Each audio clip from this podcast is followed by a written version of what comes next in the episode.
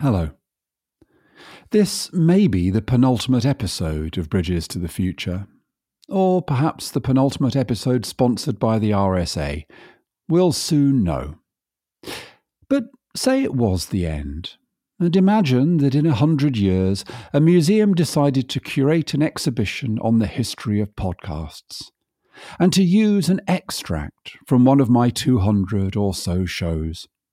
Would that extract be classified by geography, perhaps, in a, a section on the English pod? Or maybe because podcasts would then have been transformed into AI generated, personalized virtual reality conversations. Or perhaps the extract would be used to illustrate the early, unsophisticated days of the pod. Or perhaps it would be classified by type in the exhibit on book based podcasts. Of course, none of this is likely to happen.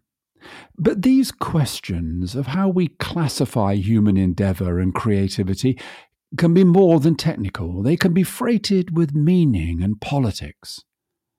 This is one of many engaging subjects in the fascinating book I'll be discussing on this edition of Bridges to the Future.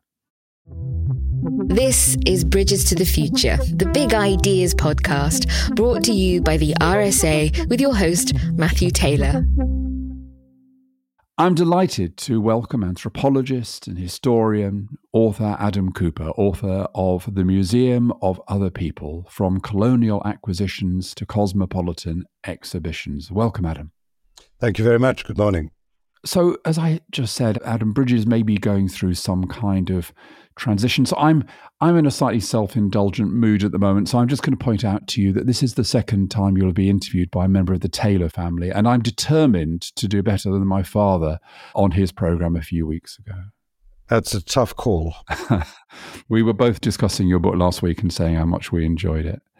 I want Adam to focus on three issues. I want to explore the origins of museums of people. I want then to explore that issue I highlighted in the introduction, which is this kind of decades long debate about how to classify objects and the meaning that lay behind those debates. And then finally to turn to the current arguments about whether objects should be returned to whoever is deemed to have been the original owner. But before we get into these three big kind of issues that run through your book, just define for us the kind of museum we're talking about here.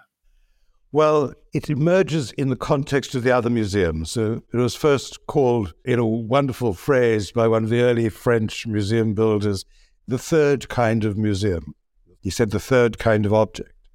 So the one kind of museum, the original kind of museum, was the museum of the greatest achievements historically and in the presence of civilizations. Europeans were very engaged at the time, late 18th, early 19th century, with the idea of what made them so marvelous, so great, or at least the upper classes or the most advanced people in the most advanced societies. And the museums then dealt with the few high points of what they regarded as their own history. So classical civilizations, ancient Rome and Greece, and then the revival of these classical civilizations in the Renaissance, and then with the high achievements of what in Britain we would call a Victorian society. And this was art, industry, science. Then the second kind of museum was the Museum of, of Natural History. So that was about plants, about evolution of animals, about the nature of human beings as compared to all other kinds of animals in the world. The third kind of object, that was what was left out. That was things made by people who were not members of the great civilizations. They were folk objects or primitive objects. They were very old often.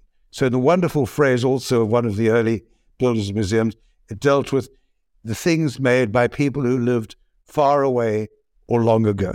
So, Adam, to what extent do you think that, in a sense, the way these museums evolved right up to the current debates is always overshadowed by, on the one hand, this kind of sense of Western superiority, and on the other hand, the fact that so many of the kind of early exhibits in these museums were in one way or another kind of plundered, or perhaps that's not fair, but I'm interested in the relationship between the origins of the museums and how we now perceive them.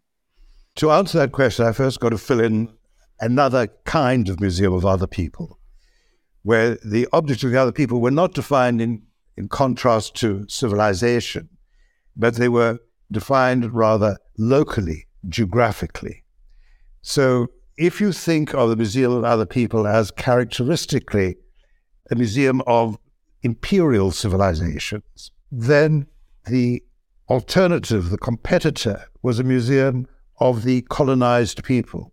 So remember that until World War One, virtually, well, the majority of Europeans were living within empires the Ottoman Empire, the Austro Hungarian Empire, and of course the Russian Empire. And within these empires, the imperial classes had this idea that everybody was moving up some kind of ladder to their position. They should learn their language and worship their gods and so on. But the local people were often resisting this, and they were resisting this with a model which said, no, we have our own culture which is right for us. It fits in with our geography, with our locality, with our own particular history, and also with the kind of people we are, because the kind of people we are was shaped by this geography and by our, what they came to call, in contrast to civilization, our culture. And so these museums of local culture, which you had, were museums of some exotic local people, but they were also our own museums of what we were like before imperialism and industrialization.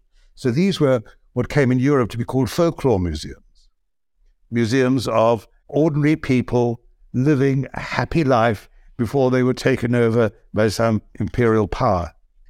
So those were two kinds of museums, and those two kinds of museums dealt with objects in a different context. The first exoticized them and said how different they were from us. The second kind of museum were our family heirlooms before we became corrupted by some imperial civilization and their banks and their stock exchanges and so on. And so this takes me to the second topic, which was one I just never thought about before and I found absolutely fascinating, was the various ways in which you know anthropologists, curators, academics of various kinds thought about how you should classify these objects. And what I what I found fascinating about them was it was partly a kind of technical question. It was just a matter of you've got all this stuff, and how do you best lay this stuff out so that when people walk around a museum, it, it feels kind of coherent, it kind of works. But also as, as, you're saying that there was also a kind of intellectual dimension to this which is well what is it that is interesting? What is the best way for us to understand things? Is it by for example exploring the, the meaning of a particular type of object. So let's put all the cooking utensils that we find all around the world throughout history and, and we'll understand the kind of differing meaning of, of cooking or the similarity of the things that we've used. Or as you say, this kind of notion of kind of evolution and development. And so these are they're partly technical, they're partly intellectual, and also, of course, they are political. They become politicized just explore with a you know a couple of those kinds of debates because as I say I'd not come across this but it was fascinating. Well, you're absolutely right. You're getting to the core of many of the debates which occur within the circles of the museum world for 200 years, really. Now, when museum people begin to think about classifying objects, what kind of objects they've got, how, how to sort them, then they are dealing with, first of all, the big models. What kind of a world are we in? Are we in a world of people who are on some kind of ladder to civilization, a narrative that we can talk about? Or are we talking just about geographical differences, local cultural difference? And when they were looking for systems of classification, the first call was on natural sciences, natural history, because of course that debate had been, that was at the heart of theories of natural societies. So the first one was the ideas of Linnaeus, which dominated the 18th century debates on classification of natural objects, and those were in terms of family histories, different family histories. Then in the 19th century, you get Cuvier in France and later Darwin in England developing different kinds of classifications of objects because they have different visions of the way in which these objects developed and fitted into the world. So a lot of the first anthropological museums are based on biological models, natural history models of classification. And in the 19th century, these become defined as evolutionary models. But apart from that, you have in Germany the development of very strong geographical schools, many of which are geographically determinist. They say it is the local environments which shape local kinds of developments of all kinds. So these become the two models in the museums. Either you model everything geographically, you sort your stuff out geographically, or you sort out your stuff by some very long term historical stages. And the, the stages begin to be defined as Stone Age, Bronze Age, Iron Age, and then finally the Age of Industrialism. So those are the, the main forms of classification. Then you've got to ask, well, what kinds of objects are interesting? Then you get into a whole other debate. Are we dealing with things that are beautiful? Is it some kind of artistic thing that we're looking at? Are we thinking about useful things, showing how different kinds of techniques developed in history or developed locally? Or are we just going to include the objects of everyday life, cooking utensils, clothes, beds, all those things of everyday life? Those are the kinds of debates. They go on and on and on and on until we come to the present day, where curators are saying, oh my goodness, what are people interested in? They're only interested in art. They're only interested in things that are beautiful. So we have to have a new kind of museum where the old museums of other people are represented just by the most beautiful, striking, wonderful artistic objects you can find. One other dimension of this, Adam, is our cognitive machinery drives us into various forms of kind of perceptual polarities, it seems to me. And one of those is things are either, we either look at things in terms of how similar they are to us or how different they are to us.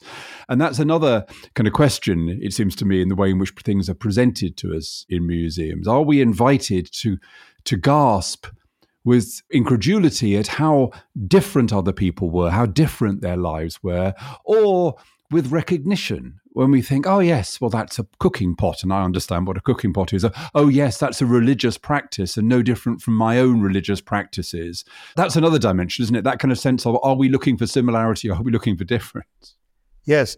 And I think that the curators often, and indeed the museum goers, are hoping for both responses. Here is something that looks very exotic. Oh my goodness, I now see what it's about and I can relate to it. Well, now it's been explained to me and I can understand it.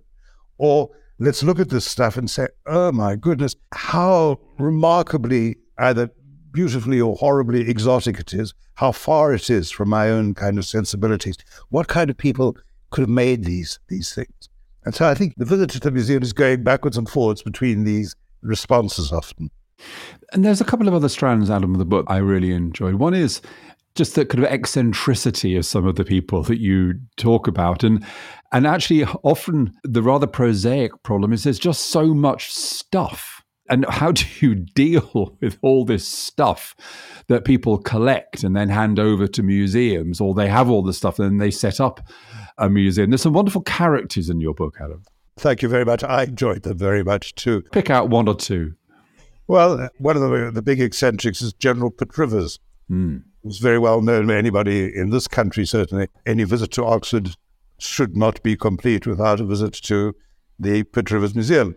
Pitt Rivers was an army general, came from really sort of minor branch of the English aristocracy, but by good fortune, just by a chance, he inherited a huge amount of property and cash from a cousin of his mother's who had no other descendants except for, for General Rivers.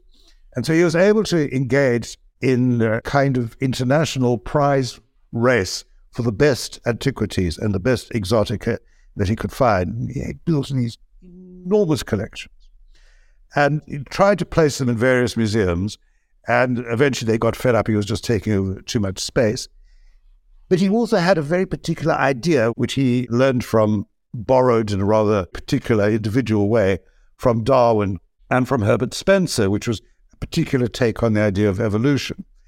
And his take on the idea of evolution was that objects were the best way of showing the development, the gradual development of civilizations.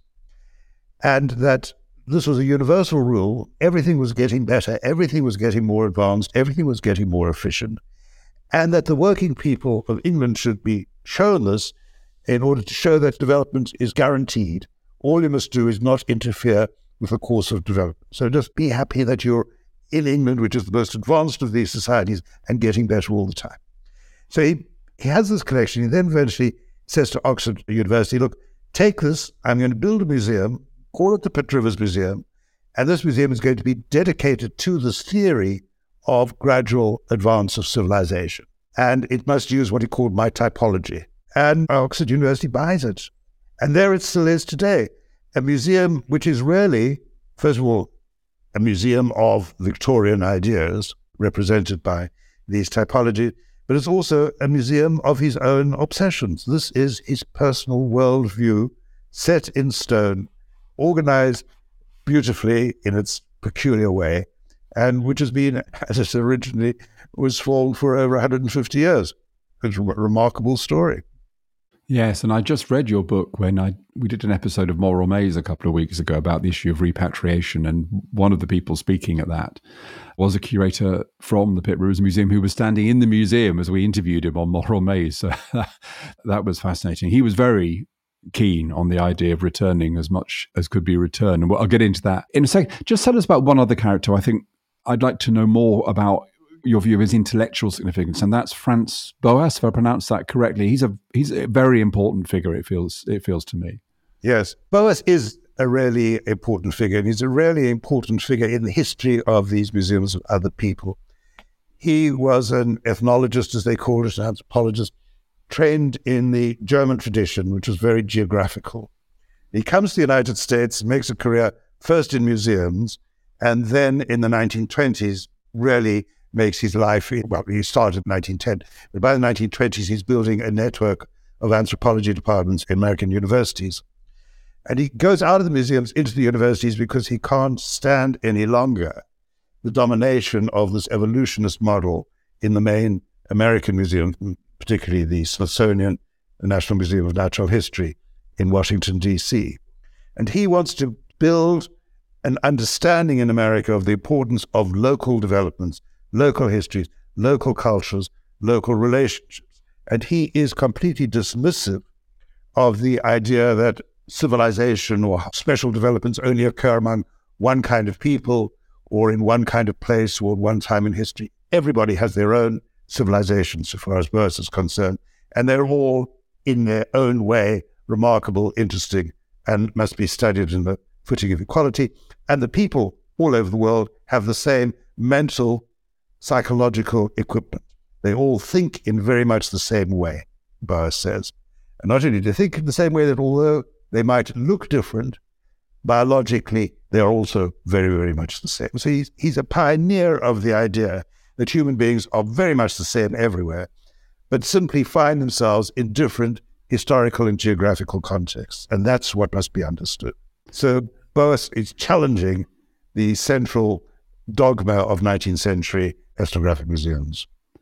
And so he feels in the book, he feels like a more modern figure. He feels like what he's saying is an argument that one knows is going to kind of win out. But, you know, when he starts to make these arguments, obviously they're much more controversial. But let's move now to the debate today. And, and I want to emphasize that you turn to these issues quite late in the book. The book is so rich that I don't want people to feel it's just about this debate we seem to be spending a lot of time having now about whether we should be kind of repatriating exhibits to, to where they originally came from. But you do turn to that debate at the end. And one of the reasons it's so fascinating the way you discuss it is because you set it in this historical context. We understand it as only the latest of a set of these kinds of intellectual political debates that have taken place around museums of other people. But I think I'd be right in saying that in some ways you accept the principle that lies behind the idea of returning objects to those people who feel a particular connection with them. But you want to say that things are often much more complex than that. We should avoid a kind of reductionism. Well, absolutely. My, my argument is that really these challenges, these ideas of, of sending stuff back and so on, must be looked at on a case by case basis. First of all, you've got to really go into the story of how did these materials enter this particular museum, under what circumstances. Then you've got to ask, okay, well, if there's a challenge, if there's a demand for the return of a certain object, who is making this demand in whose name? What claims are they making? Are there other people making claims at the same time, which, which are countering them? And the third is, what's going to happen to these objects? Are they going to be, in some cases, merely left to rot? I mean, that might sound extreme, but in fact, that is what happens to many sacred Native American objects, which are not allowed, in some ideological formulations, not allowed to be given to non members of the particular clans which made these things, and which were given to them by the gods and must be returned to the gods. And so they must be left totem pole, returned from the Harvard Peabody Museum to a particular clan in what is now British Columbia, was left to rot. People say, well, that's what happened. Well, that seems to me to be a very strong argument against returning it to people who are going to let these things rot. Also, who are they representing? Who are the people making these claims? Okay, so let me take something more specific now.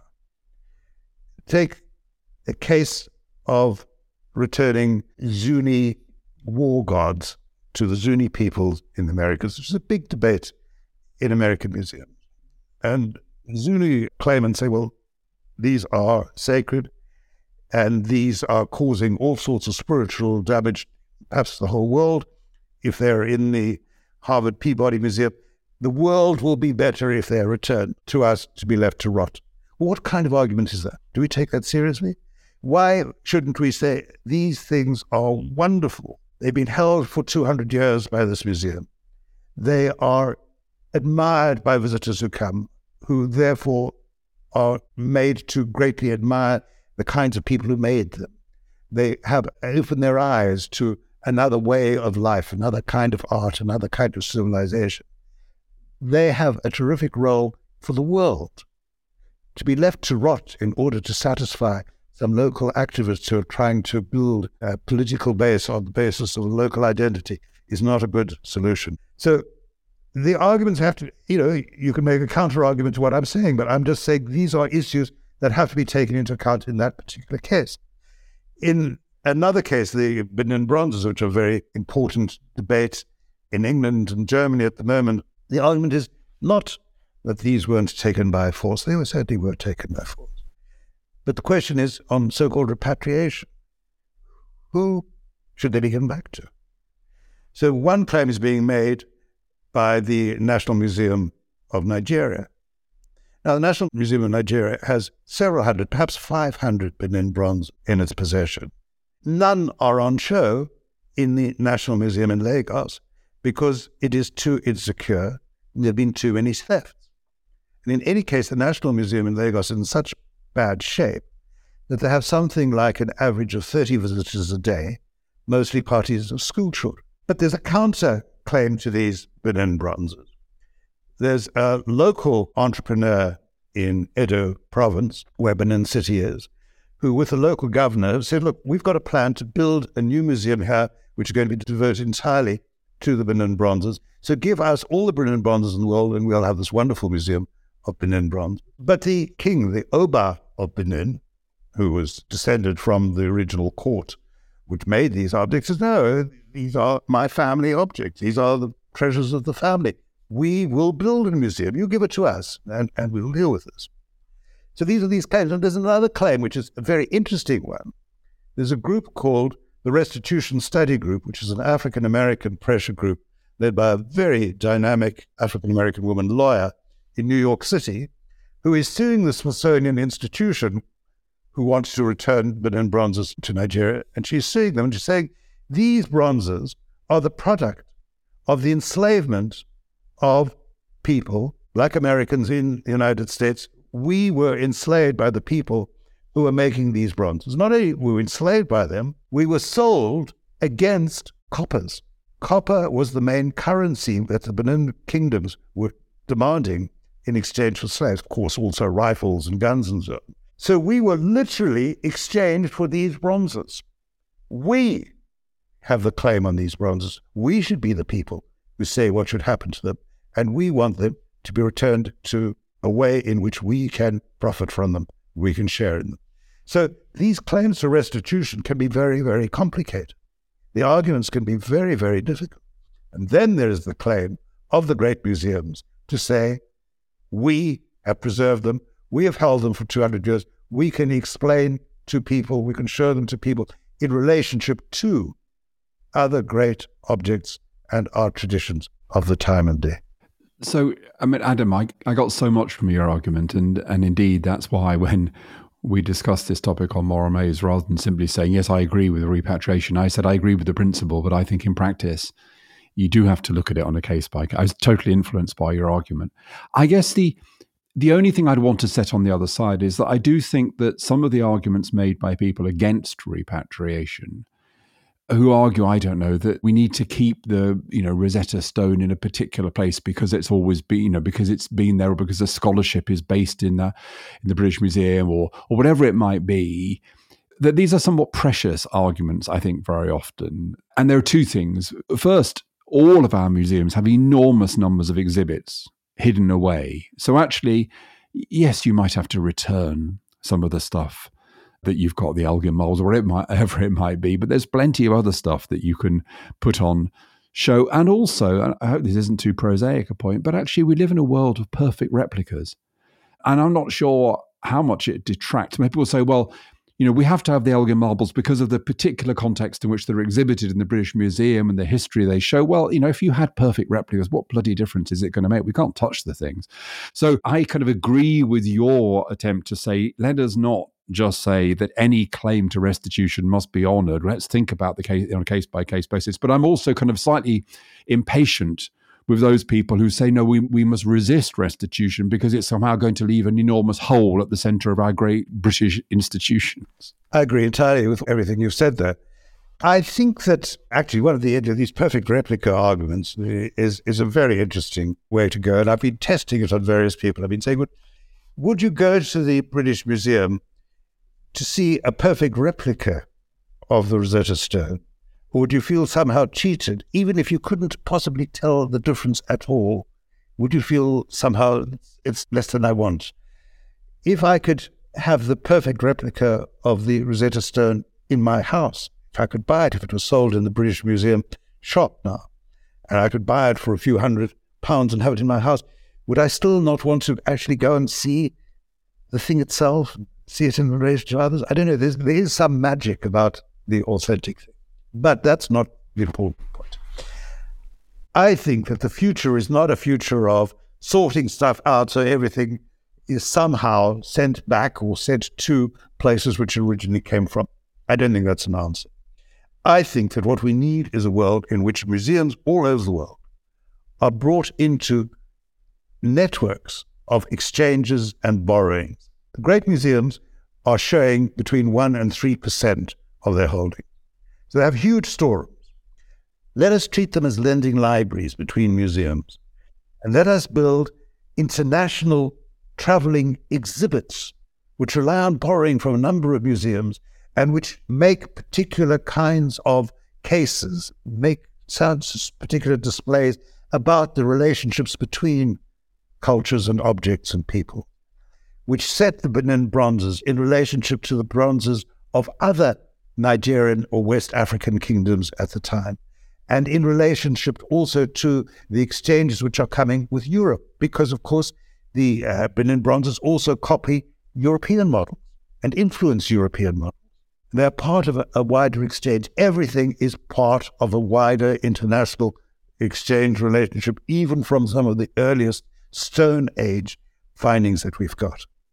So that's my future of the museum. My future of the museum is a fluid, flexible, international series of exchanges, which involve also exchanges of curators, exchanges of staff. So the great museums are also training internationally local museum directors. The British Museum is doing some of this now.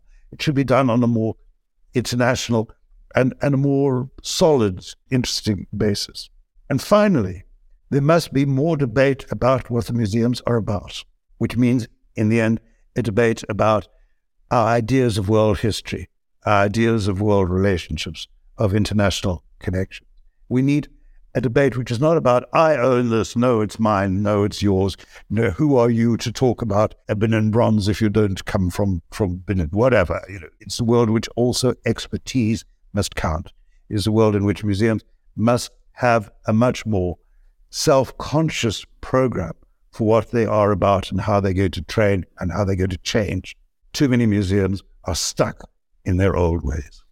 Well, thank you, Adam. And as that implies, the book ends on a positive note and with a, I think, a kind of inspiring account of the museums that we should want to have. And in fact, it seems to me this very question of who does it belong to is a reactionary question, actually. And the progressive answer is that in some sense, it has to belong to us all.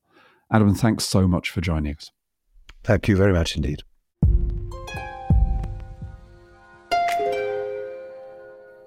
Much of what is crudely referred to as wokery is an attempt to correct for the injustices of the past and the imprint they still leave on society. And it's also an attempt this time to do what is really necessary to bring about equity. But it does often feel to me in these debates, which can become so heated and polarized, that it would help if we could talk a bit more about ultimately where we want to get to. As Adam Kuper says, surely the aim of the movement to repatriate objects which have been illicitly gained, it's not a world where people can only go to museums to see things that were created by the people who happen to have lived in the same national space as them? What a kind of barren idea that is.